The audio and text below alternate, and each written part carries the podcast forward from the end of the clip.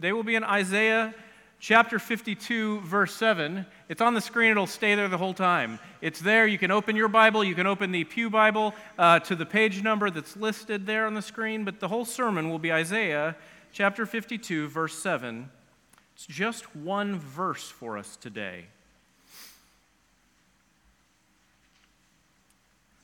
Do you remember a time when you heard a single Bible verse and it just struck you powerfully? Was there ever a time in your life when just a single verse hit you like lightning and changed everything for you? I was a teenager at youth camp one time. And it was like every year of youth camp, I went every summer and had a great time. And I had plans this particular summer to also have a great time and just have a lot of fun and do zip lines and all sorts of inflatables and summer camp things. And I had a great time. And like every summer camp, the speaker was kind of funny and entertaining, and it was good. And I vaguely remember the things that he said. But what I really remember is this one verse that I wasn't one to open my Bible that much, but I did that time, and I opened my Bible to the verse that he said, and the verse that he read for us just struck me so much. It was Galatians 2:20. I was crucified with Christ, and I no longer live, but Christ lives in me, and the life I live in the body, I live by faith now, in the Son of God who loved me and gave himself for me.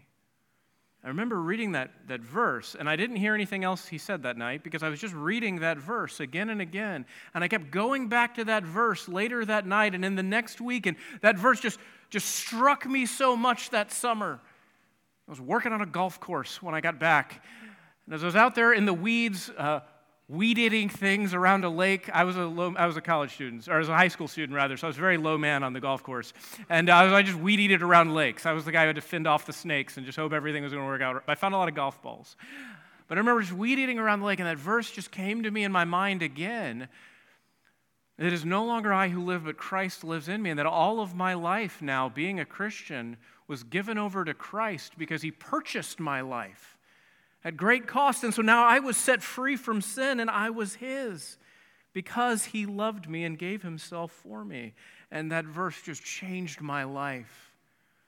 I was talking this week with one of our church members who has this very vivid memory that influenced him so much as he was coming to faith. And when he was a young man in his grandparents' house, they weren't believers, his grandmother Jewish and his grandfather very nominal in his faith. They just weren't believers or following anything, but they had this little porcelain figurine, statue, and plate, set up on the plate stand in their house. And it was the Lord's Prayer. It was the first time that he saw that Lord's Prayer and read that as just one of the various trinkets at his grandparents' house. But it struck him as so powerful, they, not even believers, but this prayer stuck with him. Our Father who art in heaven, hallowed be thy name. I was reading a book this week by one of the best thinkers about congregationalism, our kind of church governance. Jonathan Leeman, who's fantastic at writing about excellent Baptist practice and excellent church governance. It's a pretty narrow field of people like me who want to read and think about how to be excellent congregationalists, but here we are. It's absolutely our wheelhouse. And I was reading a book by him this week, and he was talking about a Nigerian believer that he knows, a pastor, who grew up in a Muslim area of Nigeria. And so the whole community and culture was very anti-Christian, and yet somebody, a missionary, gave him a Bible one time. And he took this Bible because where he lived, cigarette papers were very expensive. And he knew he could roll up his tobacco and marijuana in these Bible pages, and that was going to be cheap, so he took the Bible because he thought, this is perfect. I don't have to buy papers. And as he was going through and rolling through the Bible, he tore out a page one day, and it was a psalm that said, "Taste and see that the Lord is good." And this Nigerian teenager, who's not at all interested in God, read this verse, "Taste and see that the Lord is good," and he just stuck it in his pocket and kept pulling it out over the next 2 weeks, that verse, "Taste and see that the Lord is good." And he went back and found the missionary, and he said, "Tell me more about this God." And he kneeled down and prayed, "I want to know that you are good, God. I want to know the good God." He became a believer and is now a pastor to Muslims in Nigeria. Do you remember when you heard the word of God and it struck you to the core? I want to encourage you today, this one thing, that you can trust the word of God to do the work of God. And I want to insist on that and think about that only today, on our first Sunday together this year, is that you can all year long rely on the fact that the word of God will do what it is set out to do, that the word of God will accomplish the work of God. Our passage for today is Isaiah 52, verse 7. How beautiful on the mountains are the feet of the herald, the feet of the messenger, who proclaims peace, who brings news of good things, who proclaims salvation, who says to Zion, "Your God reigns." That's it. And there's a whole lot here. Each clause, each phrase, each piece of this summarizes all that we are doing and all that we need to do on our trust of the Word of God. As you trust that the Word of God will do the work of God, that God's Word, just like it struck me one time, it has struck you perhaps, or don't worry, give it a moment, it will. The Holy Spirit is at work, and the Spirit empowers the Word, and we have the Word and the Spirit together. You have this life-changing force in all of our lives. There is work for you to do as well. And what is your work according to this verse? You're a messenger. If you want to be fancy, a herald. What is a herald except a messenger? You're the delivery boy. You are, if it suits you, the mail carrier for God. You're not the one who creates the message. None of us. We're not the ones who... when you have to deliver something to somebody else, and when you have this faith and you have this word of God now, and you know somebody else who needs it, what is your role in somebody else coming to trust Christ? You, my friend, are nothing but a messenger. You're not an apologist. You don't have to have the best argument or the right case to be made, although apologetics is very helpful and will help you think through things and help you understand what you're talking about and answer critiques from the culture. Primarily what you are is not an apologist, but a messenger. You go to deliver a message, and the message, powered by the Holy Spirit, is the thing that shakes somebody's life, is the thing that will change them. You are not a PR person.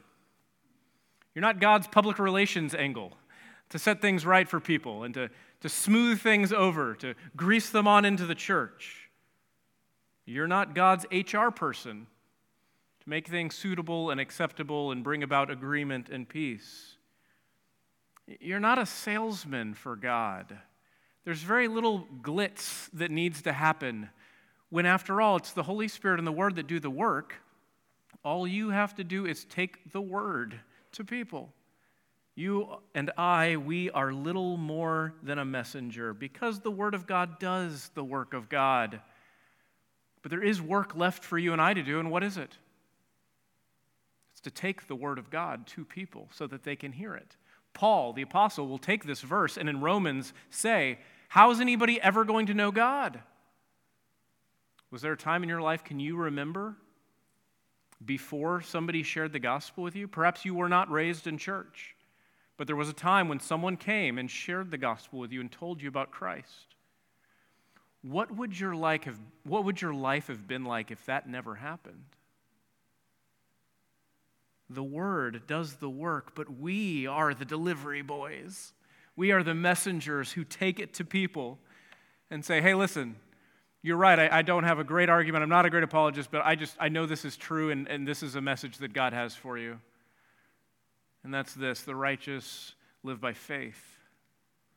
That all those who go to him, he doesn't lose one of them. I just want to share the word of God with you, and that is this, that God has so loved the world that he gave his only son.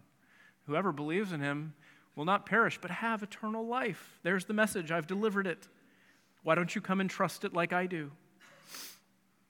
The message does the work. When I arrived here as a pastor, one of the first things that I said I was going to set out to do wasn't to change anything necessarily.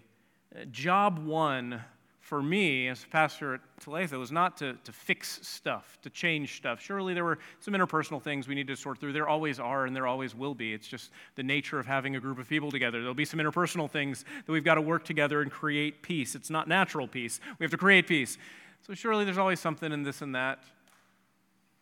But churches, all of them, any of them, can get this bad attitude about themselves, like, well, nobody would want to come here. Well, nobody, we can't, we're not, this isn't the kind of church that people are attracted to. We don't really have anything good going on. And the first thing I did was not to change anything or to fix stuff to attract people or style. The first thing I did was to come in and simply declare for the congregation, you have everything that you need to do the work that God has called you to do.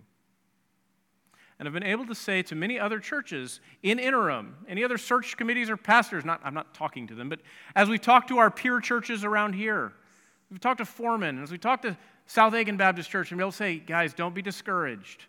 You don't have a pastor right now, that's okay. You have the Word and you have the Holy Spirit. And surely it doesn't work without a pastor. You're going to need to get one of those. You're supposed to have one of those. But you can get one of those.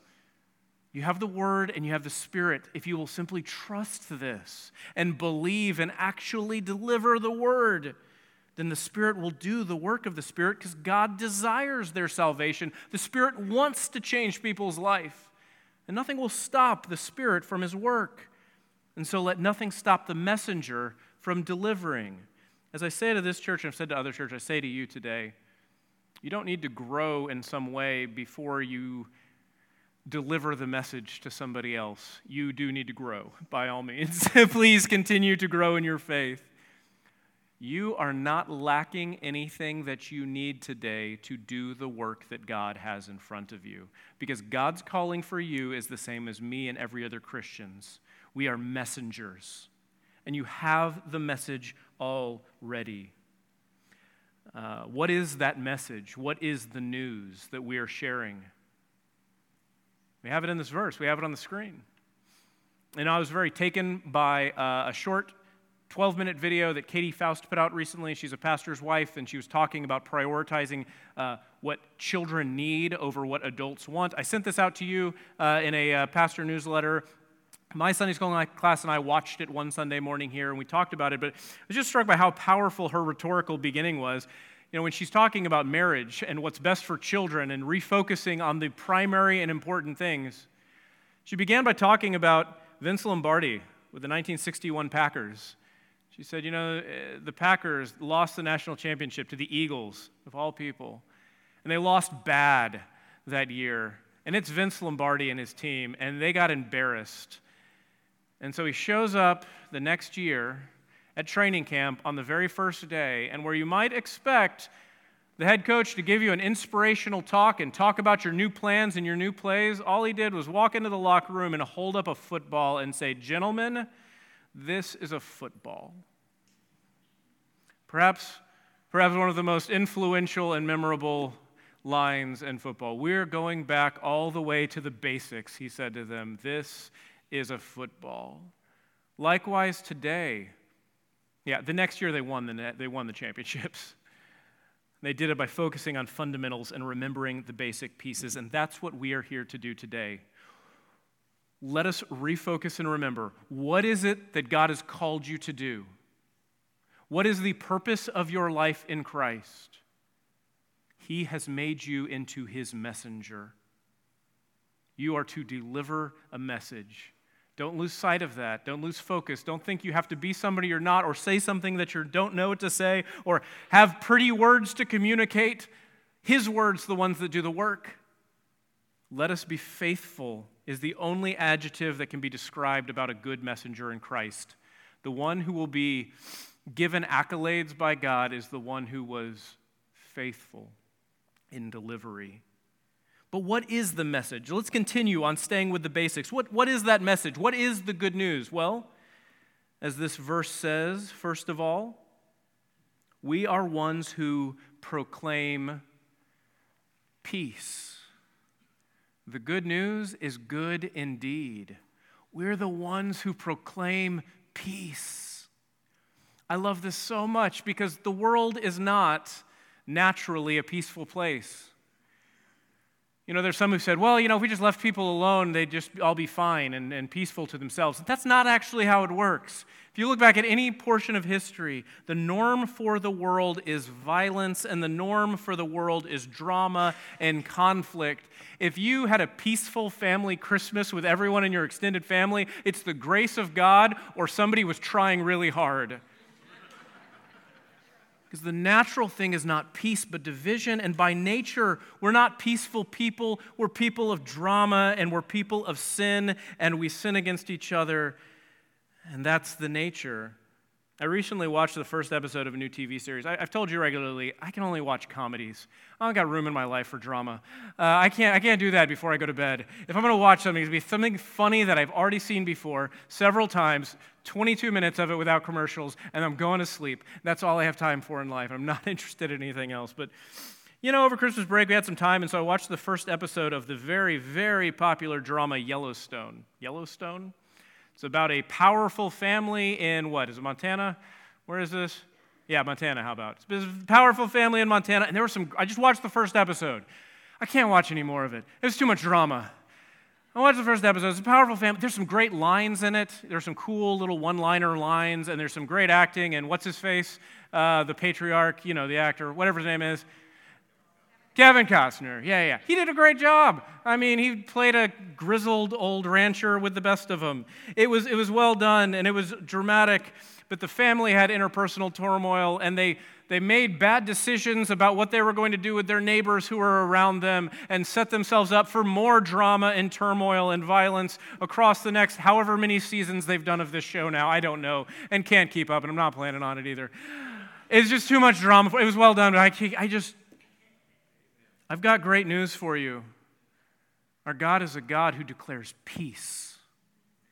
Peace amongst all kinds of different people, who draws people together from all over the place, of all kinds of backgrounds, and says, peace, peace, peace. I remember one of those one-liners from Yellowstone. At the end of the show, the daughter in the family says something like, who do you want me to pick a fight with? And the dad says, everyone. Ain't nobody got time for that. You, dear Christian, ask me, who does God want me to make peace with? Everyone. The peace of God starts this way. The primary drama, the primary brokenness and disunity is you with God. We were made by Him to know Him and have a relationship with Him. Adam and Eve walked with Him. And the first relationship that sin breaks is their relationship with God. They can no longer walk with Him. It breaks the relationship with each other, too, and everyone else. And so the first relationship to see peace is yours with Him. God Himself, Jesus Christ, died on the cross to pay for your sins so that you could have peace with God. He has so desired to have healing and peace with you that He has done this before you were born. I am here today as a messenger, and the message that I'm proclaiming to you is peace. God has peace for you. As an outflowing of that peace, you will, this good news will, His Holy Spirit will begin to create peace with the people around you, so far as they will have it. God's desire for you, the good news, the message today is peace. Peace to those who are far away and peace to those who are near. It is a violent, drama-filled, evil world, but Christ has declared peace to you in your life and is drawing together a group and a nation of peaceful people in Him. Come and have peace. I have as a second illustration here, if that wasn't good enough for you, all of the recent political drama this past week. Do we need to talk about that one, or should we? Suffice it to say, Peace is what God has called us to, and elsewhere, drama is what is normal. That's enough for that illustration. Let's keep going on. The messenger pronounces peace. How beautiful on the mountain are the feet of those who bring good news, who proclaim peace, and who bring good news of good things. The messenger brings tidings that are good. What is the good news? Let's go back to the fundamentals and the very basics of our faith. They're all we need. What is the good news? It's good news of knowing that God has shown favor on you. Would you like to use the word of choosing? It's the good news that God has chosen you. You. God has had favor on you. Listen to Scripture. Here's the message. But God, who is rich in mercy, because of the great love that He has for us, has made us alive with Christ, even though we were dead in our trespasses. You are saved by grace. That's the message. God has shown mercy on us. Why? Because of the great love with which He has loved us. This is Ephesians chapter 2, verse 4. The good news today is that God cares for you, that God is with you even now, and that God is for you. Here's the message from Scripture. Cast all your anxieties on Him because He cares for you. Will you hear this message today and believe it? That is 1 Peter chapter 5. The good news for you today is the forgiveness of sins. Here's the message I'm going to deliver to you today, straight from Scripture. As far as the east is from the west, so far has He removed your sins from you. Psalm 103. There's the message. Do you believe it? Will you receive this message? The good news that God has for us is a news of transformation. He doesn't just forgive our sins and then leave us the sad sacks that we are in our sin. God is transforming you by His word if you are in Christ Jesus. I have a message for you today about His transformation. Are you ready? If anyone is in Christ Jesus, he is a new creation. The old is passed away, and see, the new has come. This is the message from God for you today. Will you receive it? Do you trust it and believe it? 2 Corinthians chapter 5. The good news is freedom from sin's enslavement. Have you ever felt like you were a slave to sin? Have you known that temptation was coming on in your life and you didn't want to do it, but you felt like you just were going to anyway?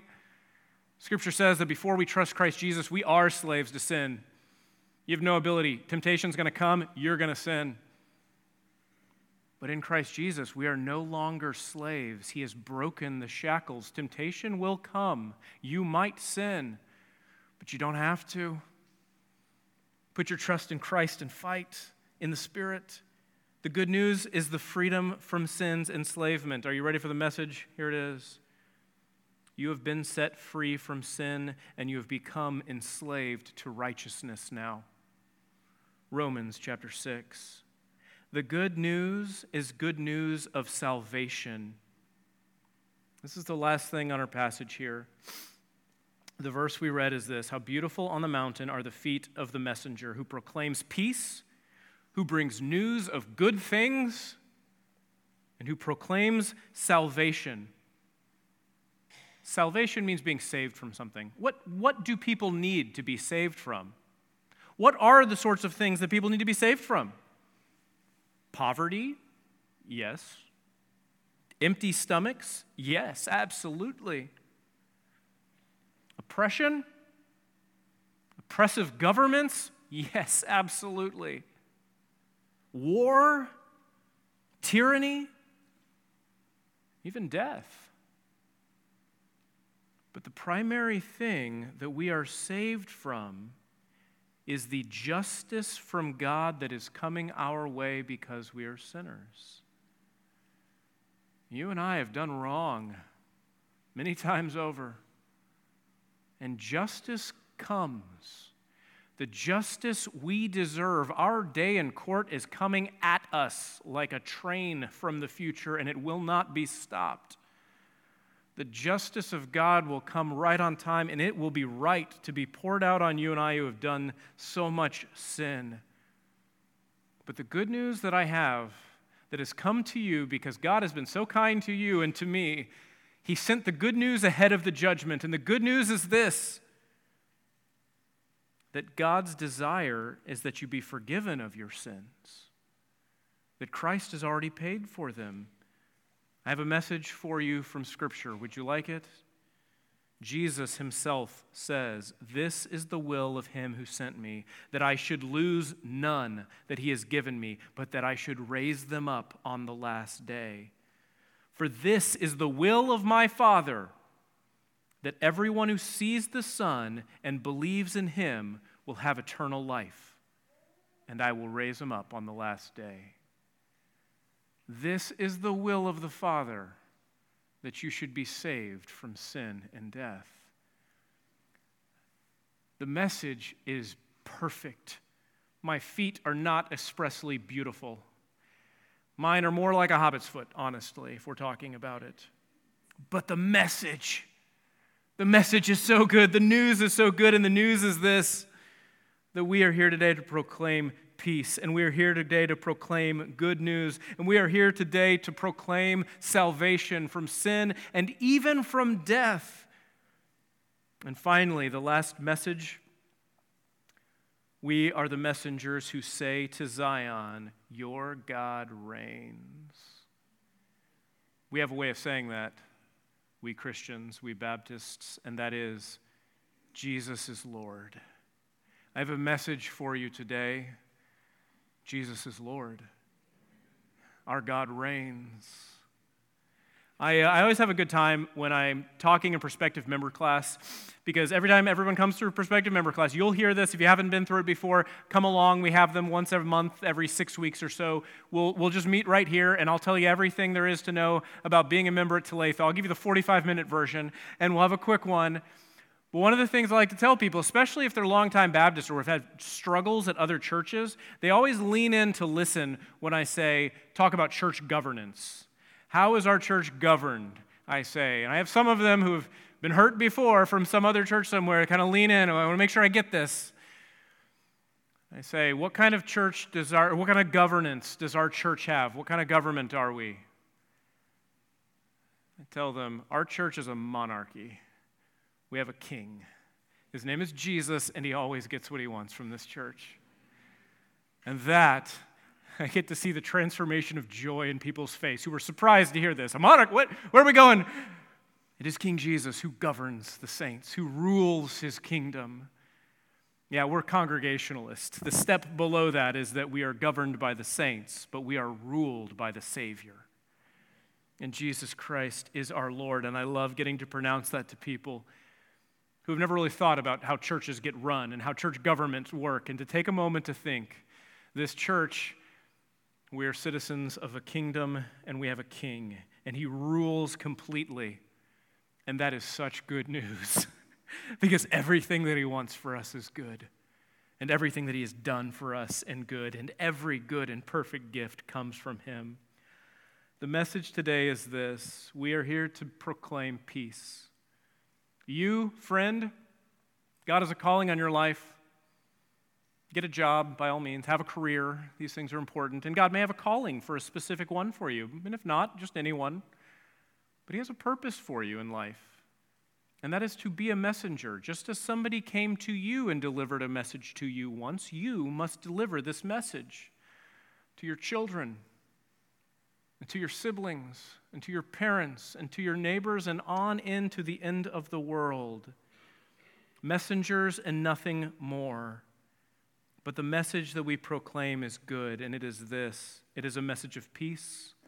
It is a message of good tidings. It is a message of salvation, and it is the message that Jesus Christ reigns. have a few things that I want you to do this year. Number one, I want you to trust the Word of God to do the work of God. You already have everything that you need to do what God has called you to do in life. You need no further training. It's always good, by all means, keep re-upping, do whatever Bible studies and trainings you can, but you have what you need if you have the Word and the Spirit. Second, I want you to do the work of God by delivering His message. Third, I want you to proclaim the Word of God in 100 different ways. How can you do it? Social media post, text message, phone call, write it down and send a darn letter, pass a note. It doesn't matter. Go and tell somebody. Wake up in the morning to read Scripture and then go, hey, look, just listen to me for a second. We're going to read this. I know it's a busy, distracted morning. Just look at what I just read and how good it is. But I want you to be the one who delivers the message again and again. Write it down, stick it on somebody's mirror, put it up their windshield. In 100 different ways, deliver the message. I want you this year to come and let us read the Bible together. If the message is received, then call some friends together and say, let's read the Gospel of Mark. It's short. It's just a couple of chapters, and it talks all about Jesus. Let's read it together. I don't know what it all means, and I'm not going to have any good answers for you, but we're going to read it together. And we'll see if we can't come to what it all means, and if not, we'll ask somebody else. I want you, finally, to believe yourself the message that I am delivering to you today. The message is a message of peace from God and with God. The message is good news for you in your life. The message is of salvation from sin and from death. The message is eternal life. The message is that Jesus Christ is Lord. Let us rejoice. Father God, I thank you that you sought us out and that you sent your messenger to me and to all of us. I pray that when we hear it, we would believe it. I pray that you'd send your Spirit out as you already are, ahead of the message. I pray that we would remain focused on these fundamental things and not be distracted from them.